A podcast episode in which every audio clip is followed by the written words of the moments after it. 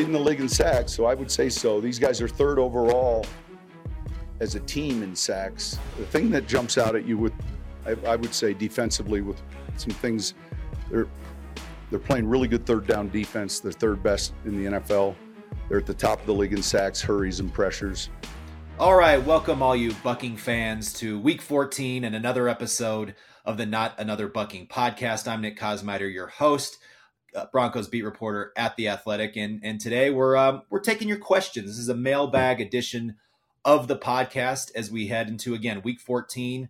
Broncos at six and six, heading to SoFi Stadium to play the five and seven Los Angeles Chargers. The Broncos are looking for their first AFC West Division road win since 2019. They're also looking for their first victory ever at SoFi Stadium, which opened uh, in 2020 uh, during the pandemic season. The Broncos have lost all three of their road games against the Chargers, and they also lost a game at SoFi Stadium last year on Christmas Day. You'll remember uh, against the Los Angeles Rams. A bit of a blowout that one. So, so Broncos 0 and 4 at Sof- SoFi Stadium. In order to keep their playoff hopes alive, they have to break both these streaks. Got to get that division road win. Got to get that win at SoFi Stadium. Got to get that AFC victory to add to to your current three and five mark against the conference and go to seven and six overall. That's how you stay in the playoff race, uh, in the thick of it for another week.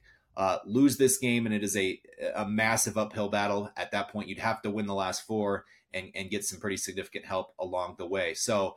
Um, that sets the stage. Producer Kaz, why don't we jump in and just get right to these uh, right to these questions we have today? All right, kind of following along with what what you were talking about with this being almost a must win. The Dennis asks, "What are the keys to beating the Chargers and keeping hope alive for that playoff push?" Yeah, exactly. Have have to beat the Chargers to keep hope alive. Look, it starts with their pass rush. Uh, Khalil Mack leads the NFL in sacks. He's got 15 of them. Matt, you and I were talking before. You said he has eight in the last five games. He has been on an absolute tear. The Chargers as a team are tied for third in the NFL in total sacks at 41. So this is a team that gets after the passer um, frequently. That that's sort of what they hinge their defense on. And the Broncos are coming off a game in which they gave up three sacks, but the pressure allowed on Russell Wilson went a lot further than just that number, right? I mean, just look at the final play of the game, third and goal at the eight yard line, less than 20 seconds to go, and, and he gets pressure at the snap immediately off the left side of the formation, um, turns to him, ends up in him hurrying up a throw that gets picked off in the end zone. Broncos lose the game. So they are going to have to find a way to deal with with what Khalil Mack brings, what Brandon Staley does as a defensive play caller overall. Um, I think that is first and foremost. The second thing is the, the Chargers really offensively ha- have completely um, built their offense around around the passing game. A, but specifically Keenan Allen, who has um, 11 more targets this year than any other receiver in the NFL at 138. Um, he, he has been kind of their offense. He has 1,200 yards receiving. Obviously, this is a guy who the Broncos know know well, has been doing it against them for a lot of time. Justin Simmons said yesterday that he has a a Kelce esque quality, not in that they're obviously the same player. They, they, they have very different styles, but just in his turn, in, in his ability to always find you know the, the, space always get into the zone even if it's man coverage finding a little bit of that wiggle um, and, and building that connection with justin herbert that they sort of just know where each other um, are going what, what each other are thinking on any given play. That that has been um, kind of really the chargers offense. They don't run the ball particularly well uh, only 97 rushing yards per game. Austin Ekeler um, you know who's, who's been a pro bowler in the past has not had that same impact for the chargers this year. So again finding some way to neutralize that pass rush and then and then uh, you know doing the best you can on Keenan Allen. Obviously, guy, you're not going to stop him. That that's that's their offense. That's what he's going to do. Um, but trying to limit him the best you can. And then maybe the best, the, the final best way to beat the Chargers is to get them in a field goal game. Uh, the Chargers are 0 and 5 this year in games decided by three points or less. Um, one more, and they will be um, six would, would mark the, the most losses in those games in seven years. So um, again, that those those streaks can can obviously go the other way, but but the Broncos outside of last week have, have done a pretty good job prevailing in some of these close games of late. Um, Chargers have not had that formula this year. I think it will be a field goal game on on Sunday there at SoFi Stadium, and um, Broncos are going to have to finish this time in order to uh, to keep it going. Yeah, no, I mean, I I completely agree with you that I think the the offense's biggest task this week is definitely Khalil Mack. The the Chargers haven't won a lot of games this this season, but one of the ones that they did was against the Raiders back in Week Four. And I remember watching watching that game. Khalil Mack had six sacks in that one game. Like he absolutely dominated the, the Raiders' offensive line, and like that was what you know a forced fumble. Like that was what led them to that victory. So like that is kind of their formula is getting after the quarterback and kind of getting that pressure. So I agree that I think that's probably going to be a lot of what this game comes down to. Yeah. Can the Broncos get enough of a lead to not have to be stepping back into those obvious passing situations where Khalil Mack is salivating and gets to come off the edge? So, yeah, and and the thing about him too is he's really excellent in the in the in run defense. I mean, I mean, just his size, the way that he anchors either side of the formation, he'll go back and forth. He'll he'll drop in coverage sometimes. Um, but really, his ability to defend the run is key for them too. And the Broncos, you know, it's really confounding, Matt. They they have been one of the better rushing teams efficiency wise overall this year, but their their run game in the red zone or, or its inefficiency in the red zone is a big reason why Denver ranks 26th in the league in red zone efficiency. In goal to go situations, um, the Broncos are the worst in the league, and, and, they have not been able to to run the ball. They don't get much of a push in that regard, um, and, and so that that has been a situation that that needs remedying as well. All right. Now on Sunday, Antonio Gates is being inducted into the Chargers Hall of Fame. Um, obviously, one of the greats at that position, played tight ends for years. You know, induction into the NFL Hall of Fame is likely in the not too distant future for him. Um, the Broncos, meanwhile, have not had the exact same production from tight ends that uh, Chargers have had grown to expect. And Colin asks, the Broncos have gotten nothing from their tight ends. Shouldn't they have signed Zach Ertz by now? Um, well done on the uh, on the setup there, Matt. Uh, Antonio Gates. I'm sure that's going to be a, a, pretty neat ceremony that they they put together there at SoFi at halftime. That'll be cool to watch. Antonio Gates. I remember watching him growing up. Man, just he, he was a different cat in terms of his size at that position. Right, former basketball player. Um, you know, it, it's I'm curious how he would have like wrecked shop in today's version of, of the NFL. Um, because yeah, just just a matchup matchup nightmare. Um, it's it's an interesting question. I, I, think obviously kind of surprising that Zach Ertz, as we sit here today on Thursday morning, um, still hasn't signed with anybody. Obviously cleared waivers after being released by the Cardinals uh, upon his request early last week. Again, got through waivers. I, I think part of this is look he, he's a free agent now, so he's signing where where he wants to go. He, he's made it clear that the biggest thing he's looking for is to play with a contender. Does he view a team that is on the edge of the playoff race and and the odds say aren't aren't even going to get there? Um, you know, as, as sort of a contending shot, right? We know he has the history with the Eagles, won a Super Bowl there with them after the 2017 season, three time Pro Bowler there with that team. Um, so again, I, I, just think this is more ball is in his court kind of situation and is seeing, you know, whether it's the Eagles, whether it's the their probably main competition in the NFC, the the 49ers who just wall up the Eagles uh, on Sunday night. Um, you know, whether that's that's an area that he wants to go. Uh, I, I, think uh, John Harbaugh came out and said, "Yeah, we're we're good where we are," uh, because Baltimore had been another team that had been kind of mentioned in that way. Um, same with the Chiefs, even though obviously they have the best tight end in football. Um, you know, overall their passing game needs more targets, so they, they've been mentioned. Um, so it's a great question. You know, certainly I think the Broncos should have at least done their due diligence and maybe did something they would probably have certainly kept under wraps, but maybe did do their, you know, attempt to reach out and, and make contact.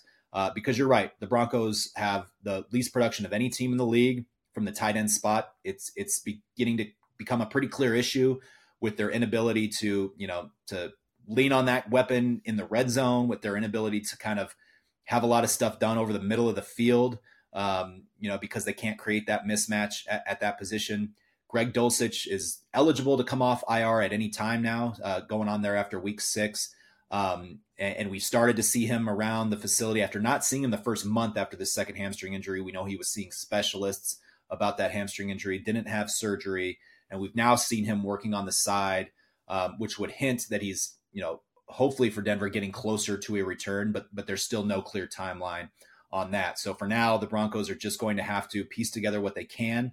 Um, they're trying to turn Lucas Krull, the second year player, um, you know, who has been elevated for two games from the practice squad, trying to get him to to sort of be that guy, but um, he's still looking for his first NFL catch. So they don't have a lot of that. Their, their leading receiver at the position is is Adam Trautman, who's got 17 catches for for 131 yards and two touchdowns. And for context, the Lions in their week their week 14 game or their week 13 game, um, they they had 148 yards in that one game from their tight end. So um, that just goes to show you what the Broncos are missing at that spot. It will be, regardless of what happens the rest of this season, a major offseason priority to get somebody in that spot um, that can be a consistent target in the passing game. Yeah, when you play in a division where you play against the Chiefs twice a year, it's it's hard to stomach that lack of production for the tight ends and not see it as a problem for sure. All right, so talking about pass catching options for Russell Wilson. So Travis asks, what is it going to take to get Jerry Jeudy going? Yeah, you know, th- this has been a major question, um, you know, kind of circulating around Broncos headquarters um, the last, you know, week or so, or, or, really going back over over the last month, right? When you look at Jerry Jeudy's um, you know, production. He had 51 yards on three catches um, Sunday against the Texans. Um, but but but what more stood out was the opportunities that that didn't come his way. Right, there was a there was a play in the second quarter where he came free after starting on the right side of the formation, kind of slow plays a slant and, and kind of goes across the middle at the perfect time as Courtland Sutton is digging the safety out with his own crossing route on the other side. Jerry Jeudy comes wide open. Uh, but but uh, Russell Wilson pulls the ball down just a, a beat too soon and uh, ends up rushing for the first down, but but had a had a walk in touchdown for Jeudy that they didn't see. Th- those are the kind of things that that haven't been happening for the Broncos for Jerry Jeudy, and it's surprising given the way that he closed last year. The last six games of the season in 2022, he was one of the best receivers in the league in terms of production. Um, he and Russell Wilson seem to have really developed, um, you know, a, a strong chemistry. Uh, they they were dialing up deep shots. They were hitting them over the middle. Um, we just not have not seen that that consistency consistency this year. Jerry Jeudy doesn't have a single game this year of more than 81 receiving yards, and he doesn't have uh, he only has one game of more than 55 yards since week three. Um, it, it, has just not been kind of the season that I think he was envisioning for himself that the Broncos were envisioning him to have. But again, there's there's five games left. This is around the time where he really started hitting his stride last year. So if you're the Broncos, you're hopeful that that this could kind of be the the, the time that he really gets going, and, and they need him to because the passing game overall it ranks 26th in the league, 183 yards per game. They just need more, um, pretty much from every component of that of that operation in order to get themselves, you know, kind of moving in the right direction uh, in the passing game. Yeah, you were talking earlier when we were when we were talking about the differences kind of between Courtland Sutton and Jerry Jeudy's production. And, you know, their numbers aren't that far apart. It's just that every time Courtland Sutton has made a catch, it seemed to be a big, impactful catch or a touchdown.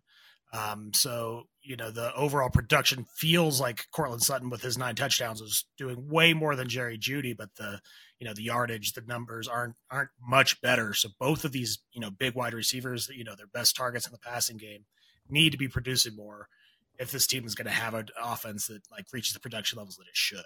Yeah, um, uh, yeah. You're to your point, Jerry Jeudy, 40 catches, 491 yards, um, but the one touchdown. Courtland Sutton, 50 catches, 637 yards, but nine touchdowns. Um, you know, sort of being being the big difference. If you if you play fantasy football, these two look like completely different wide receivers. But um, right. in, in, reality, to your point, Matt, and it's a good one. They're only 140 yards apart in terms of um, in terms of total receiving yards this year. Yeah, they they they need more. They need more from from everybody. Now the the game plan, and I think that was the, the frustrating thing about the Texans game. They had the right game plan. Um, that that secondary, uh, highly vulnerable um, to, to deep shots down the field. They dialed up some some really good ones, but countless times um, they missed those opportunities, whether it was Courtland Sutton dropping a pass early, whether it was Russell Wilson not putting enough air under the ball on passes to Marvin Mims, and then later in the second half to Courtland Sutton again, whether it was him missing Jeudy in the play that we just talked about, and there was a couple others where he came open as well. Um, it was the right game plan, but the execution just was not was not there. Um, and that was everything. It wasn't on one person. Um, but again, I, have said this a lot. I think Jerry Jeudy is is a tactician when it comes to running routes, but it it sometimes takes time to develop. And um, you know they, they just haven't had all those components working uh, in sync often enough this year. Right. And One of the other obvious components to that passing game is is the quarterback position, and that drew a lot of our our talk earlier in the season when the team was one and five, even when Russell was performing well and coming into the season, coming off not his best season, was talking about is this going to be Russell Wilson's last season with with the Broncos? And obviously, with them in contention now, this this is Russell's team until it's not. So you know, while they're in contention, Russell's the starter, but you know, looking forward to the next year, do you think Russell Wilson, or so Tom's asking who will be the Broncos starting quarterback next season? So do you think that Russell Wilson has done enough to cement that position, or is it really going to come down to what happens in the next uh, next few weeks? Yeah, you know, it's going to be it's going to be a huge question. Um, you know, again, in the last couple games where where, Russ, where the Broncos have lost, right? This was their first loss since that week uh, week six defeat against the Chiefs in Kansas City, and that was that was one of Russell Wilson's worst games of his career. He completed only 13 of 22 passes for 95 yards. He threw two interceptions. He lost a fumble. He was sacked four times. You look back at this game against the the Texans, uh, one where they put a little bit more on him, and, and once again he didn't answer the bell. It was it was a 57 com- percent completion rate. It was three interceptions. It was 186 yards passing in a game in which you you opened up the playbook and you're you're you're you're trying to to get the ball down the field. Um, those are those are the moments where um, you know they're they're really going to have to take a hard look because you know the, during the five game winning streak they largely you know had him had him play more of a of a you know for a lack of a better term game manager type role right where they're running the ball efficiently they're getting him play action opportunities asking him to be careful with the football and and, and was certainly able to do so um, but again, they, they put the game a little bit more on his shoulders against the Texans because that's what sort of their defense, um, you know, the, the, defensive film had shown that it was allowing. Um, and and he quite frankly just didn't get the job done. And so those things are all going to factor into the equation. Um, it's it's a complicated one, right? We we know that the financial implications are what they are. If, if you move on from him after this season, even if you do a post June one cut, um, or, or trade, you're, you're going to be eating significant amounts of dead money each of the next two years. Um, and, and that's to say nothing of the fact that you then have to have a replacement. Like, do they believe Jarrett Stidham is going to be able to step in in 2024 and run this offense more efficiently and more explosively than Russell Wilson has? I, I don't know that there's the data, the evidence, all the other things that would suggest to you that Jarrett Stidham is that guy. Of course, we don't see, we haven't seen him touch the field. We don't see him uh, what he's doing in practice. There's no real way of knowing how this staff feels about where he's going direction wise. Um, and then you're you're you're going to pick, um, you know, somewhere between 15th, 20th in, in, the draft. What kind of options do you have at, at, quarterback? Certainly not the top prospects in this class. So it's all it's not a it's not a decision that gets made in any kind of vacuum, right? There's multiple tentacles to this, and that's why I just simply say that it's too early to answer that question uh, with respect to it in terms of who's going to start week one of 2024. There's just too much more of this story to unfold, um, too many other factors at play that have yet to be decided um, to, to really say with certainty. Look, I don't think that it's an impossibility that Russell Wilson is back, uh, particularly if he can show over the, the, the, course of these final five games that, that he can continue to win in, in the way that Sean Payton is asking him to um, because again, it would be much easier from a from a financial perspective for him to come back, for them to add some talent around him and keep it moving in that direction, then reassess it again after 2024. Um, but the reality is that, that, that there's just too much left to be seen to know to know for sure how they're going to navigate after this season. Yeah, and and evaluating Russell Wilson this last week, one of the things that really just stood out to me was the Marvin Mims underthrow because you know the, the the thought with Russell Wilson through his entire career you know, and we talked about it a lot, you know, coming into this season, is that he's a guy who had like the best thing he has going for him are those off schedule throws, and then the throws where he's throwing that beautiful moon ball deep shot that he he connects on, and you know they there hasn't been a lot of that since the early weeks when we saw some of those, you know, Marvin Mims exploding and going off, but you know there were there were some shots to take those or some chances to take those shots, and even when they threw it, it it just didn't seem quite as polished of a product as we'd have as I was kind of expecting from Russell. And that's kind of when I expect to see Russell Wilson at his best is when he's throwing those deep shots and like that underthrow to Mims was criminal. He had like five yards on the defender. Yeah, it was more uh, they, they, right. It was absolutely insane. So yeah, that, yeah, yeah, I, I agree with that because you know, look, we we know that his his mobility has declined. He still is making some of those off schedule plays. Really, those were sort of the hallmark of some of the wins during the streak was that he was able to still, especially near the you know in the red zone, to kind of get free, you know, make the play, or in a two minute drive where he's getting sacked and he's flipping the ball free, like the improvisation, um, you know, still has some of that. But when you take away some of the physical attributes from that equation, um, then you're saying how how much longer can you depend on that stuff consistently? The mobility is one thing. If you're losing arm strength at the same time, um, that is going to be a, a, real issue that they have to that they have to evaluate. Because yeah, that that ball was you know was underthrown. Whether because you know there's times where you're, you're underthrown it almost purposely because you see the defender, you know he's going to have to come back. But that one, just just put it out there. He's walking into the end zone. You don't need to mess with any kind of you know interference equation. Um, yeah, there, there have been times where you you do question the arm strength a little bit, but again, I just think that there's there's a lot left to to unfold. It's a it's a complicated dance in terms of trying to trying to make that decision, and I I just don't think they're diving into that until the season's over. Yeah, for sure. All right, so then the the final question comes from Jen, who wants to know your your final record prediction. Where do you think the team ends up, Nick? Is this a playoff team? Yeah, I I do not want to be the Grinch here on December seventh. Um, you know, as much as as much as we've been watching that movie in my house now with our with our with your nephew, um, I just don't see them being able to win four out of these next five games, which is I think what they're going to have to do in order to get into the playoffs. Look, we, we mentioned what they're up against, even just by going to LA this weekend, haven't had a division road win uh, in however long. Now, not that that is like doesn't mean they can't do it. Gosh, they hadn't beat the Chiefs since 2015. They got that done this year.